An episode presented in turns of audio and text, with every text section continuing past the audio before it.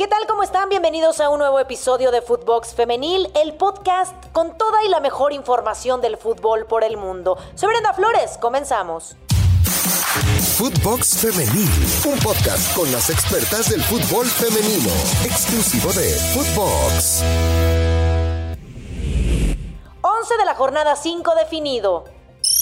Tras cinco jornadas disputadas de la Liga BBVA MX femenil, con un esquema de 4-3-3, en la portería destacó Alejandra Gutiérrez de Tijuana, quien registró cinco atajadas. En la defensa están como lateral derecha Diana Rodríguez de Chivas y como lateral izquierda Adriana Calzadillas de Mazatlán. Como centrales, Deneva Caguijas de Pumas y Rebeca Bernal de Rayadas. En medio campo, Liliana Mercado de Tigres es contención como volante derecha Rubí Soto de Chivas y por izquierda Yamile Franco de Pachuca. En el ataque, con una línea de tres, destacaron Daniela Calderón de León, quien marcó un triplete, Charlín Corral de Pachuca, quien es líder de goleo en el torneo, y Katy Martínez de América, quien está a un gol de llegar a los 100 tantos en la Liga MX femenil. Nueva rayada para Monterrey. Las Rayadas de Monterrey anunciaron el fichaje de Vidalia Abarca, quien llega a Rayadas como una nueva opción al ataque para Eva Espejo. La delantera, originaria de Guerrero, viene del fútbol colegial de Estados Unidos. Ahí ganó el premio a la jugadora del año y rompió el récord de goles en un año para el equipo. Vidalia estudió ciencias de la salud en la Universidad del Estado de California, ya que ayudar a la gente es su pasión, según comentó en una entrevista para su escuela. Durante su etapa en el fútbol colegial, Abarca jugó 34 partidos, marcó 13 goles y dio 5 asistencias. Escuchemos algunas palabras en su presentación. Soy Vidalia Abarca y soy rayada.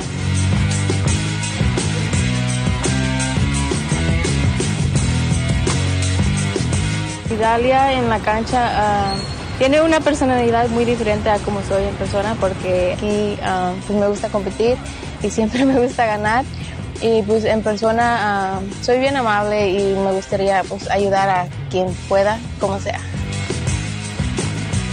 Desde que estaba muy pequeña ah, siempre tenía el sueño de poder ah, jugar profesional y pues cuando se me llegó la oportunidad de venir a Rayadas tuve que empezar a hacer unos cambios para poder llegar pues ahorita aquí donde estoy y más que nada pues en las redes sociales puedo mirar cómo son las muchachas así en equipo y me gustó bastante y también, pues también considerando que apenas fueron campeonas, ah, me gustaría contribuir a eso.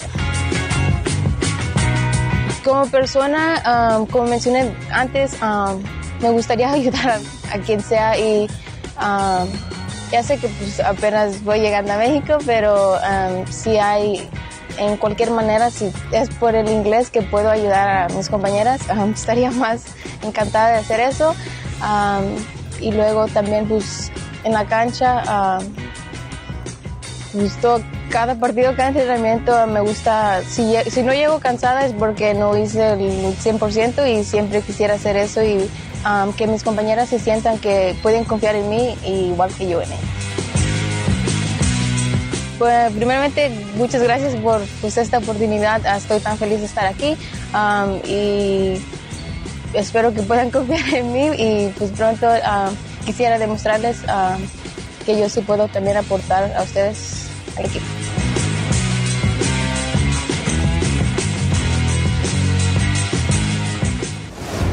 Los más importantes del continente. La Liga MX femenil y sus clubes se han posicionado como uno de los más populares del continente americano, a pesar de que la competición se fundó a finales del 2016. El portal especializado en la interacción de los clubes en redes sociales, deportes y finanzas reveló cuáles fueron los clubes femeniles más populares del primer mes del 2022. El América Femenil encabezó la lista con gran diferencia. Durante enero, las azulcremas tuvieron más de 1.600.000 interacciones en su cuenta de Instagram. El segundo lugar es para el Corinthians de Brasil. Cabe destacar que en menos de seis años, el América Femenil ha logrado superar en popularidad a uno de los clubes con mayor historia dentro del fútbol femenil de América Latina. El tercer lugar es para Tigres Femenil. El cuarto y el quinto puesto también es para la Liga MX con los clubes de Chivas Femenil y Rayadas. Las de Guadalajara superan las 600 mil interacciones, mientras que las de Monterrey están cerca de las 300 mil. En séptimo lugar, y siendo el último equipo mexicano, aparece el Cruz Azul, un equipo que apenas llegó a la liguilla por primera vez el certamen pasado, pero que ha crecido en popularidad. El líder se presenta en Querétaro, esta tarde el equipo de Chivas visita en el Estadio Olímpico al cuadro de Querétaro para afrontar el duelo de la jornada 6. Chivas es líder de la Liga MX femenil con 13 unidades, mientras que las queretanas ocupan el lugar número 13 de la clasificación con 4 puntos solamente. De los últimos 5 enfrentamientos entre ambas escuadras, los registros favorecen al equipo del rebaño con 3 victorias, un empate y una sola derrota. El partido dará inicio a las 17 horas centro de México. Mazatlán recibe a las Amazonas. El Estadio Morelos será testigo del duelo entre Mazatlán y Tigres. Las locales afrontan este compromiso con un toque anímico importante después de conseguir en la última fecha su primera victoria del campeonato de 1 por 0 en contra del Atlético San Luis. En cambio, el equipo felino no ha tenido el inicio demoledor de otros torneos. Hoy se ubican en la quinta posición de la liga con 8 puntos. El encuentro será a las 20 horas. Escuchemos lo que dijo Nancy Antonio, mediocampista de Tigres, previo a este compromiso. Como bien dices, yo creo que, que Tigres siempre se ha caracterizado por estar en los primeros lugares, pero pues no, también recordamos que, que nos falta un partido que está pendiente. Y bueno, pues también sabemos que, que cada vez los rivales también cuentan, que también están creciendo, que están, que están aumentando su nivel, pero digo, es la quinta jornada, tampoco podemos desesperarnos, seguir trabajando, claro que sí, eh, también tener focos de atención, eh, por supuesto, porque al final de cuentas, pues como te comento, siempre nos hemos caracterizado y hemos, hemos siempre puesto en, principio siempre la competencia en principio interna para poder después reflejarla eh, a la liga y poder así también este, poderlo transportar a la tabla general.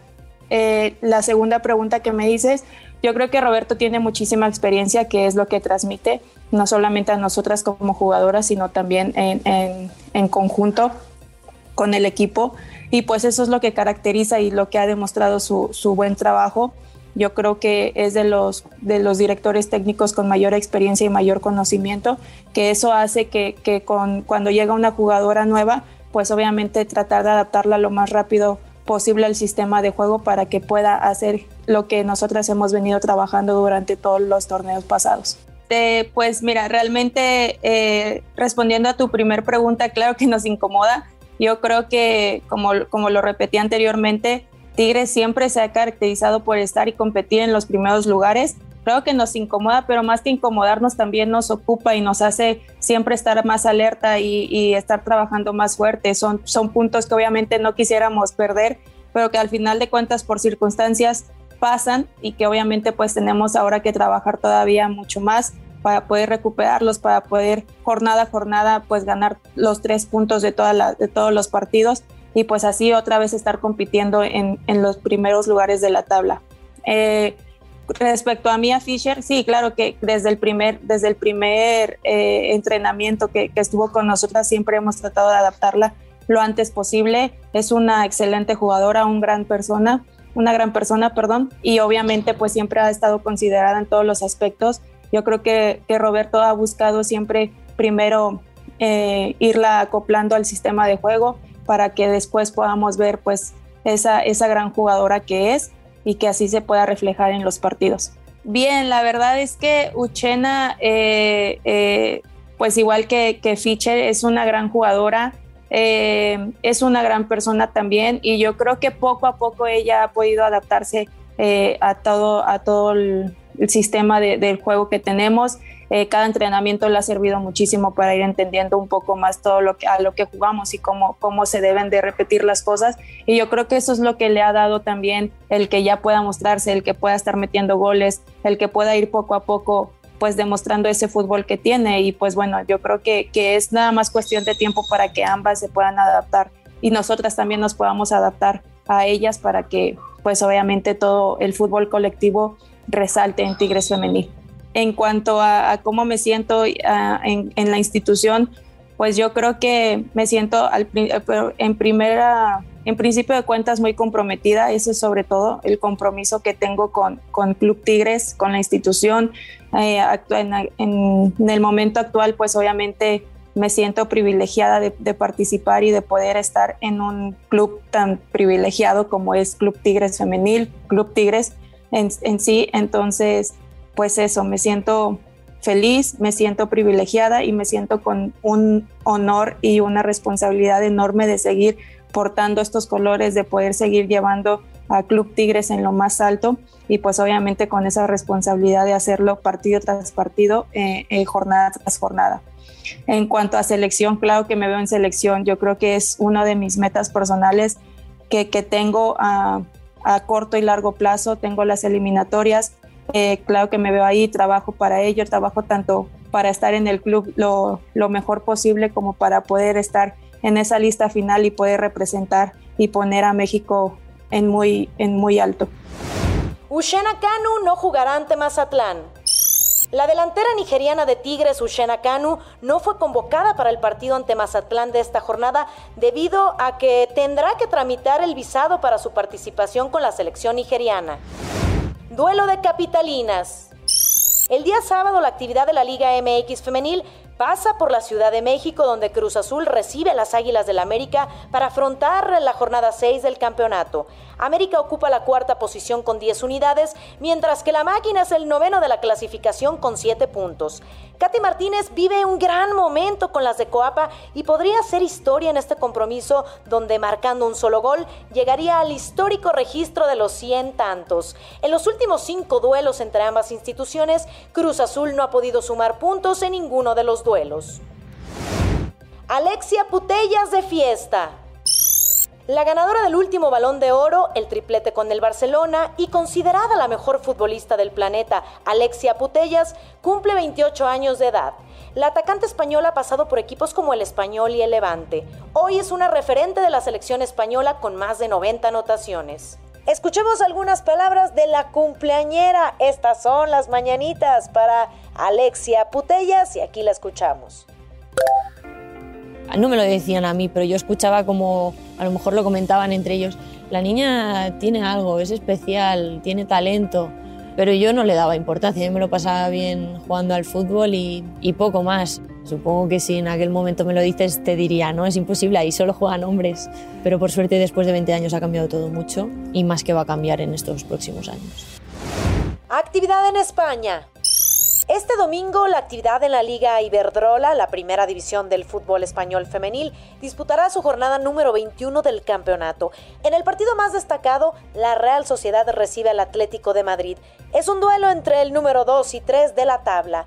Las de Anoeta vienen de una sorpresiva derrota ante el Real Madrid y buscarán mostrar una mejor versión ante las colchoneras. En otros duelos, el Fútbol Club Barcelona, líder absoluto de la competencia con paso perfecto, tendrá la visita del equipo de Leibar, número 12 de la clasificación. En los últimos duelos que ha tenido el equipo de Ipurúa contra las azulgranas, han recibido 15 goles en tres partidos. El equipo de Kenty Robles, el Real Madrid, recibe al Betis. En caso de conseguir la victoria, se acercarían a los cinco primeros lugares de la tabla. El equipo de la queretana Sofía Álvarez, el Valencia, jugará en contra de Levante para intentar escalar posiciones a mitad de la tabla.